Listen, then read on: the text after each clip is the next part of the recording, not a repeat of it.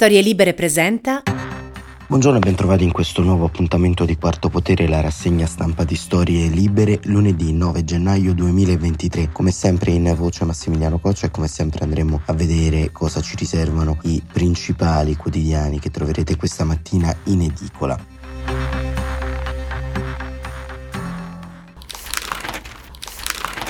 Iniziamo subito con uno sguardo alle prime pagine che si presentano immediatamente interessanti e dense di notizie.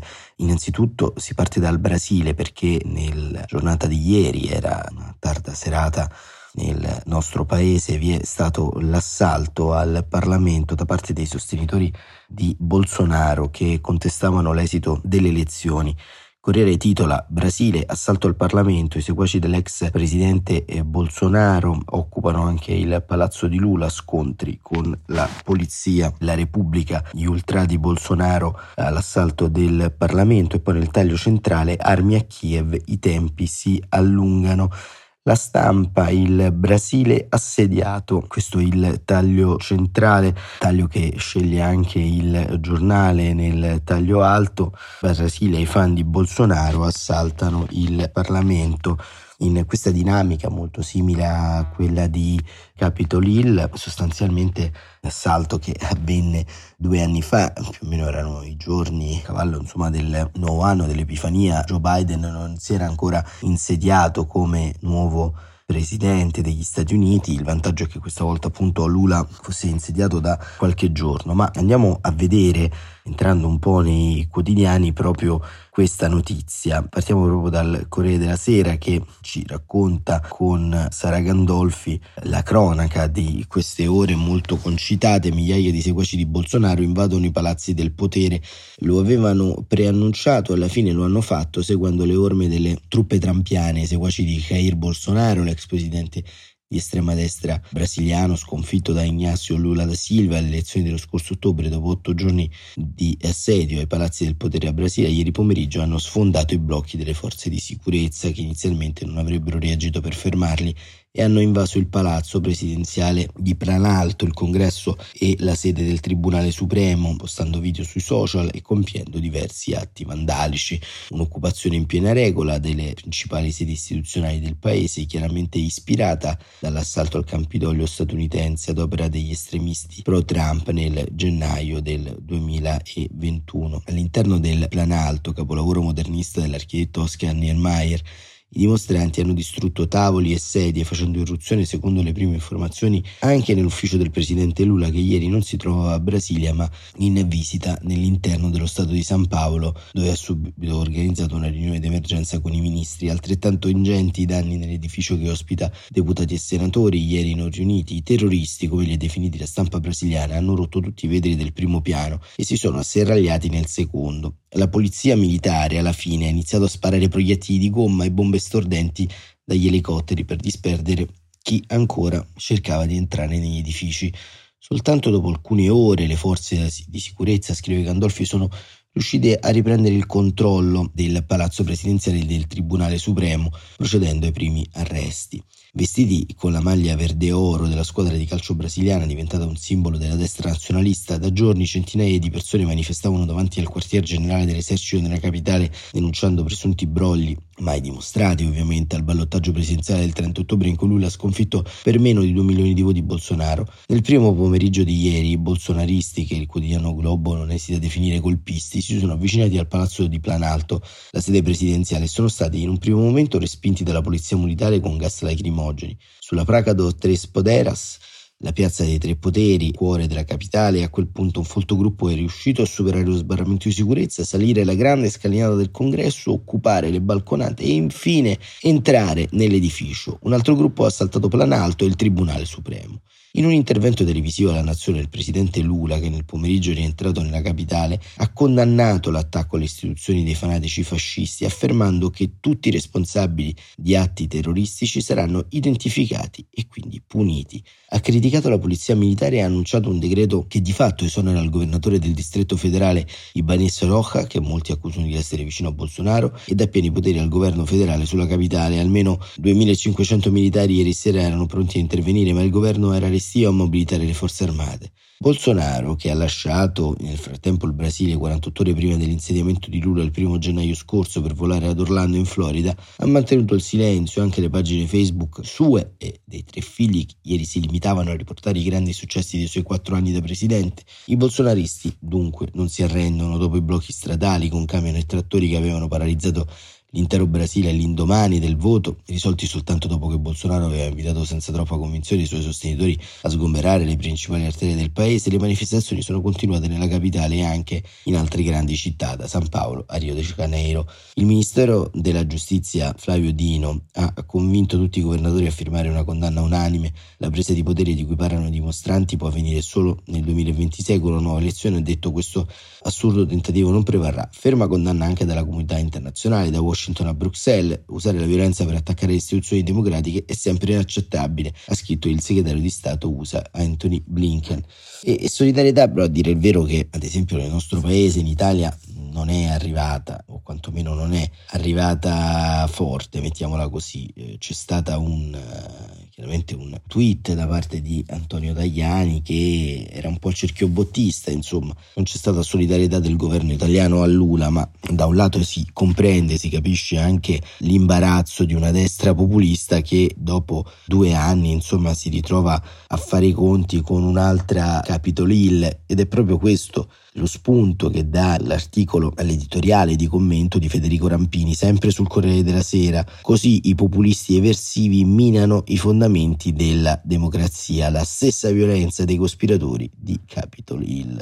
La pericolosità della sindrome da imitazione. Secondo Karl Marx, apre così Rampini, la storia si ripete sempre due volte, la prima come tragedia e la seconda come farsa. Lo hanno confermato in Brasile i seguaci dello sconfitto Bolsonaro, che hanno inscenato due anni dopo la loro versione del 6 gennaio 2021, imitando l'assalto dei trampiani al congresso degli Stati Uniti, un pezzo della destra populista brasiliana, scrive Rampini, ha invaso la sede del Parlamento. Il comune denominatore è l'atteggiamento eversivo di chi non accetta il responso delle urne. Il 30 ottobre il socialista Lula vinse senza ombra di dubbio, ancorché di stretta misura. Questi comportamenti criminali puntano a distruggere un fondamento della democrazia che è il riconoscimento della legittimità dell'avversario. La liberal democrazia funziona finché gli sconfitti accettano di farsi da parte, sapendo che grazie alla libera competizione elettorale la prossima prossima volta potranno tornare a governare. Se invece il partito rivale viene considerato come il male assoluto, allora il fine giustifica i mezzi e perfino la violenza diventa accettabile.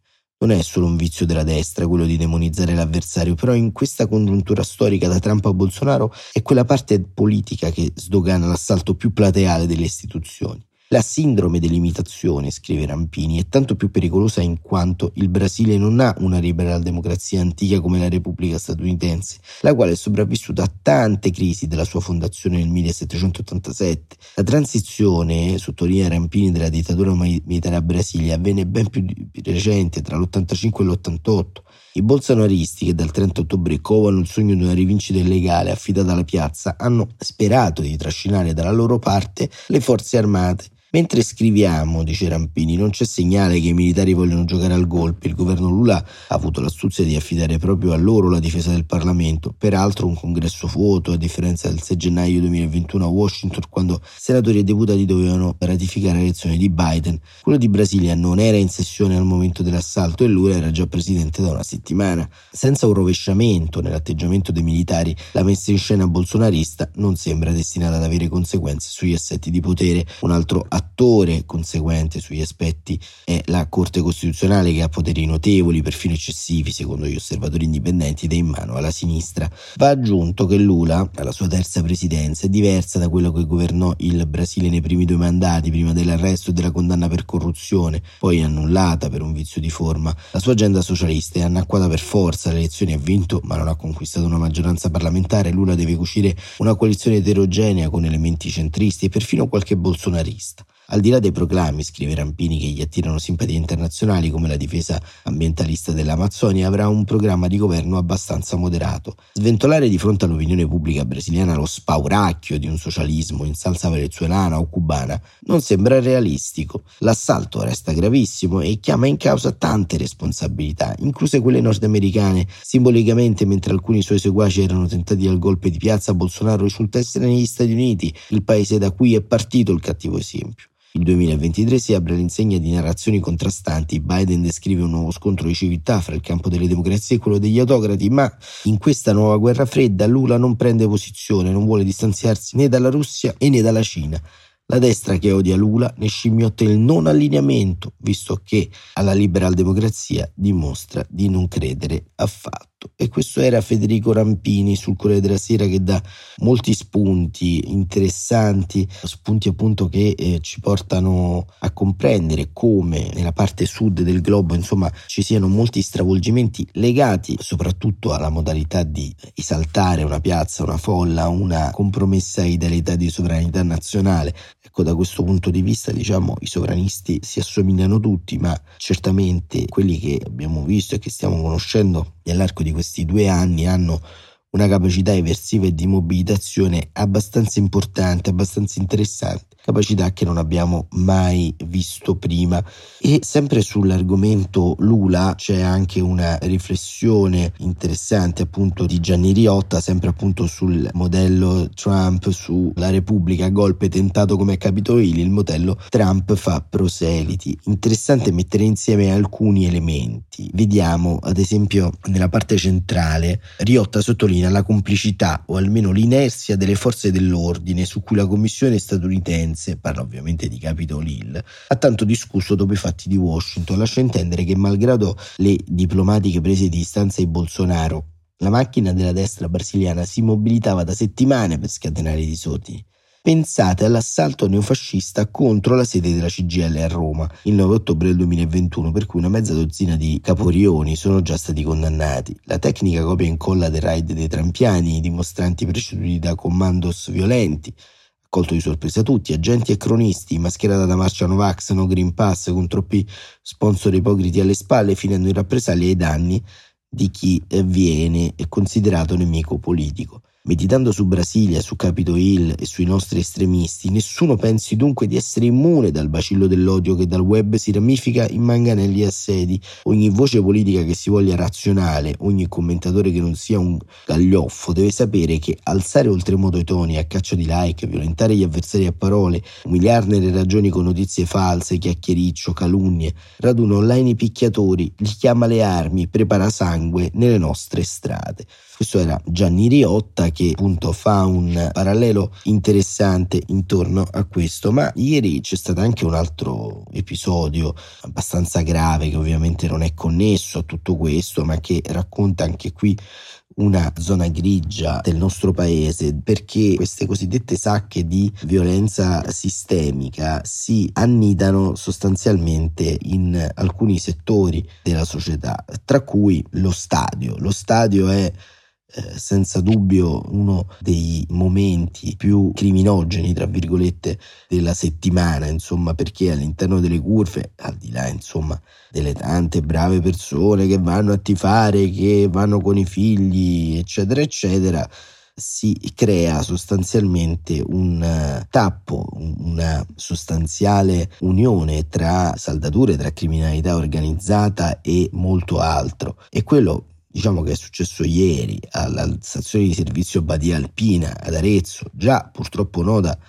per l'uccisione da parte delle forze dell'ordine di Gabriele Sandri che fu ucciso dall'agente Spaccarotella che sparò per sedare una rissa iniziata tra tifosi della Lazio e antagonisti di un'altra squadra, ieri è successa una cosa incredibile ovvero la follia degli ultra incappucciati agguata all'autogrill a uno in ostaggio. E questo ce lo racconta Michele Bocci, che scrive: Gli ultra camminano lungo l'autostrada incappucciati, con in mano i sassi, cinghie e asti di bandiere come bastoni, intorno si accendono i fumogeni e scoppiano i petardi, il traffico si blocca. Alla scena assistono gli automobilisti, attoniti, quelli che viaggiano verso nord scartano di lato e accelerano per allontanarsi, quelli che vanno a sud rallentano per vedere. Sembra una guerra. Si capiva che stavano preparando una battaglia, racconta uno di loro. Sono le 13.30 e la 1 viene chiusa, l'Italia si spacca in due, la follia ultra, in questo caso la faida tra romanisti e napoletani aggiunge un altro tassello alla sua storia sciagurata. Lo scontro corpo a corpo dura circa un quarto d'ora all'uscita dell'aereo di servizio di Badia Alpino Est di Civitella in Val di Chiana, in provincia di Arezzo, la stessa dove nel 2007 Gabriele Sandri, tifoso della Lazio, venne ucciso dal colpo sparato da un poliziotto dalla stradale Luigi Spaccarotella. Il bilancio di ieri è di un uomo ferito alle gambe, probabilmente con una bottiglia spaccata. È un romano di 43 anni, si è fatto accompagnare all'ospedale di Arezzo da un amico che si è subito allontanato per non essere identificato. Altri sono rimasti contusi, ma ovviamente non si sono fatti medicare. L'autostrada che collega il nord al sud del paese è rimasta chiusa per quasi 50 minuti, poi le entrate sono state riaperte, ma si è viaggiato a lungo a singhiozzo. Così la coda verso nord ha superato i 13 chilometri. Ci si aspettava che ieri potesse succedere qualcosa tra le due tifoserie. Da Roma era attesa la partenza di circa 3.000 persone verso Milano per la partita delle 20.30 contro il Milan. Da, Napoli invece in 3.500 si spostavano verso Genova per il match contro la Sampdoria delle 18. Quel percorso comune dei due tifoserie sempre pronte a affrontarsi e che in qualche modo potrebbero essersi date appuntamento sulla 1 ha spinto le forze dell'ordine a presidiare l'autostrada. È stato mandato il reparto mobile delle aree di servizio di Montepulciano e di Arno, cioè a sud e a nord di Badia Alpino, dove così come a Lucignano c'erano decine di agenti della stradale. Lo scontro è avvenuto proprio dove il presidio era meno importante.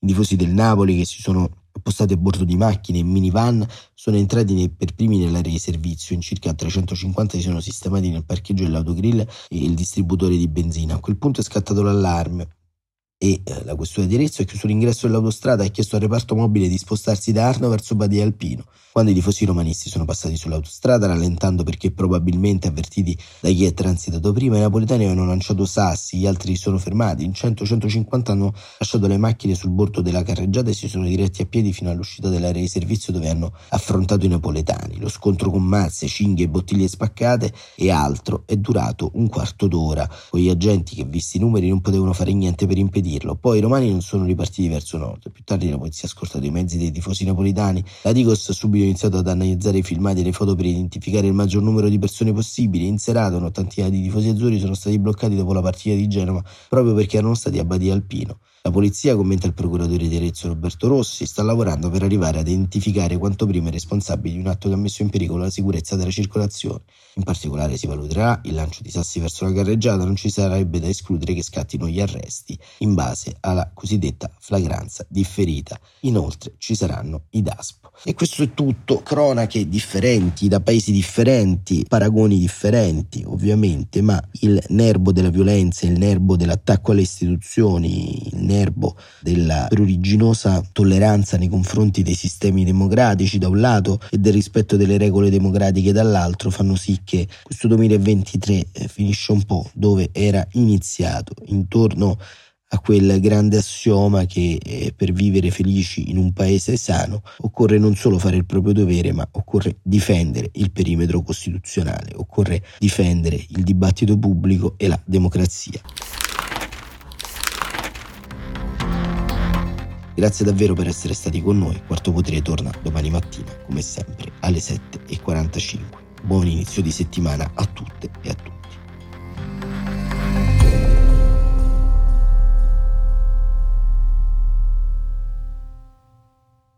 Una produzione storielibere.fm di Gianandrea Cerone e Rossana De Michele.